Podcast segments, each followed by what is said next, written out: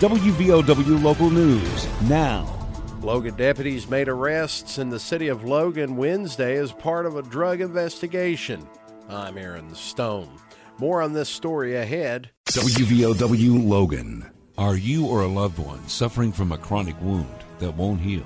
The Advanced Wound Center at Logan Regional Medical Center is here to help you. Our team of compassionate healthcare providers will develop a personalized care plan tailored to your individual needs. We use advanced healing techniques such as hyperbaric oxygen therapy to help you heal quickly. Call us to learn more. The Advanced Wound Center at Logan Regional, healing chronic wounds so you can get back to doing the things you love officers initially arrived at a Nighbert Avenue residence, made contact with the homeowner, Thomas Esposito. Deputies reported an alleged odor of marijuana at the residence and further alleged a clear bag of marijuana was visibly sticking out of Esposito's pocket. Mr. Esposito was then advised that deputies responded to his home to investigate possible drug activity. Esposito then gave deputies both written and verbal consent to search his residence. After entering the Esposito residence and searching the first first floor, deputies located a vast amount of marijuana in the living room and inside a refrigerator. Moreover, police allegedly found materials for packaging and distributing drugs. The second suspect, Randall Todd Mooney, was located on the second floor of the residence. According to the complaint filed at Logan Magistrate Court, a second cache of pot was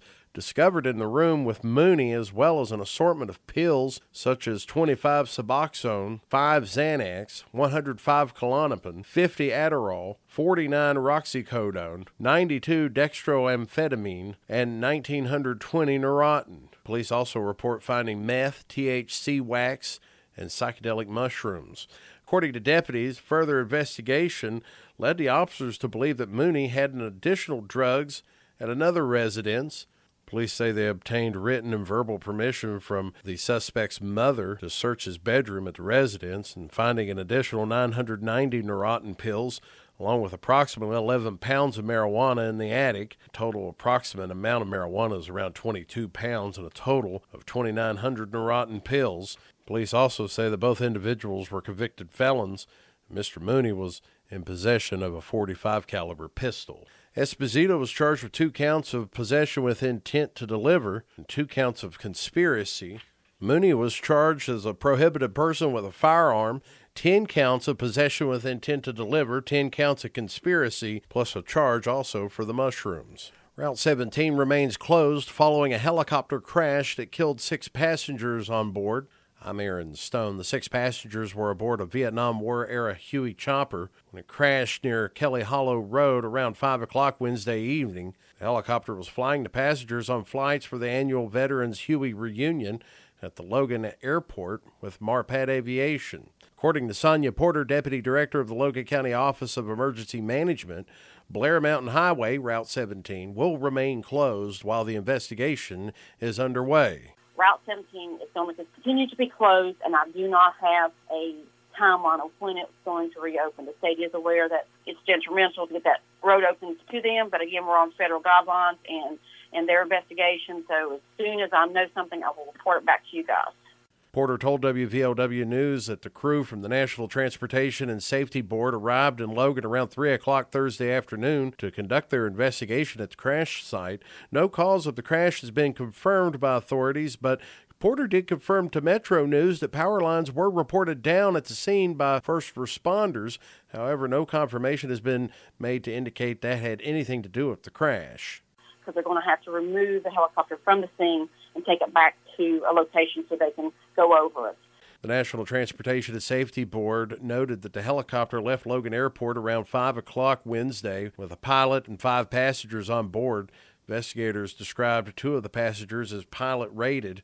The victims' names have not been released. Applications are being sought for the vacancy on the Logan County Family Court. The Judicial Vacancy Advisory Commission is accepting applications and letters of recommendation for an appointment by Governor Justice to the Ninth Family Court Circuit. The vacancy is due to Judge Kelly Gilmore Codispoti's appointment to the Seventh Circuit Court in Logan. The deadline for applications is July 13th. Interviews will be conducted in Charleston on July 27th. A tire collection event will be conducted in Williamson tomorrow between 9 o'clock and 5 o'clock. Tires will be collected in the parking lot of the Williamson Water Plant. There's a limit of 10 tires per person, and the tires must be removed for the rim to be collected. Only West Virginia residents qualify. No commercial tires will be accepted. The collection is possible from funding by the State Department of Environmental Protection's Rehabilitation Environmental Action Plan.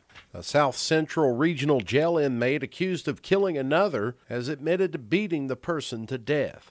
I'm Aaron Stone. Nathan Smith of Elkview entered a guilty plea in a second degree murder charge on Thursday related to the death of 51 year old Jeffrey Craig. According to the criminal complaint, Smith said he got into a fight with Craig because he thought Craig has weird eyes, adding he believed Craig was going to rape him.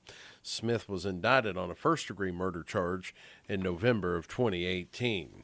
Workforce West Virginia is warning West Virginians about a fraudulent texting scam associated with the Job Jumpstart program. According to officials, people have received messages asking them to click on a link to receive funds.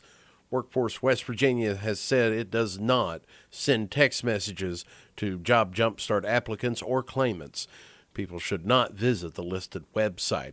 Text messages like this are fraudulent and should not be responded to or clicked on, according to officials from Workforce.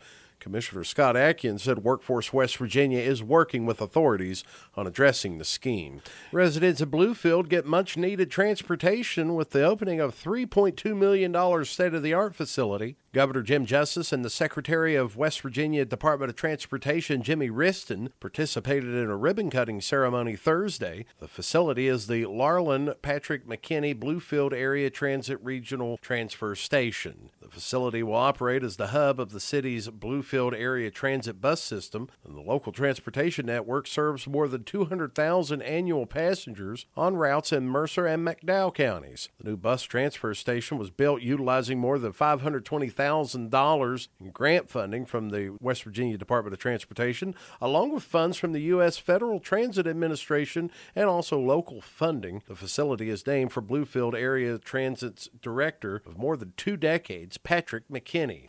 Get local news on demand at WVOWradio.com and on your smart device. This is WVOW Logan. Here's the Coalfields forecast from the Storm Tracker 13 Weather Center. This is Storm Tracker 13 meteorologist Joe Fitzwater with your forecast across the coalfields.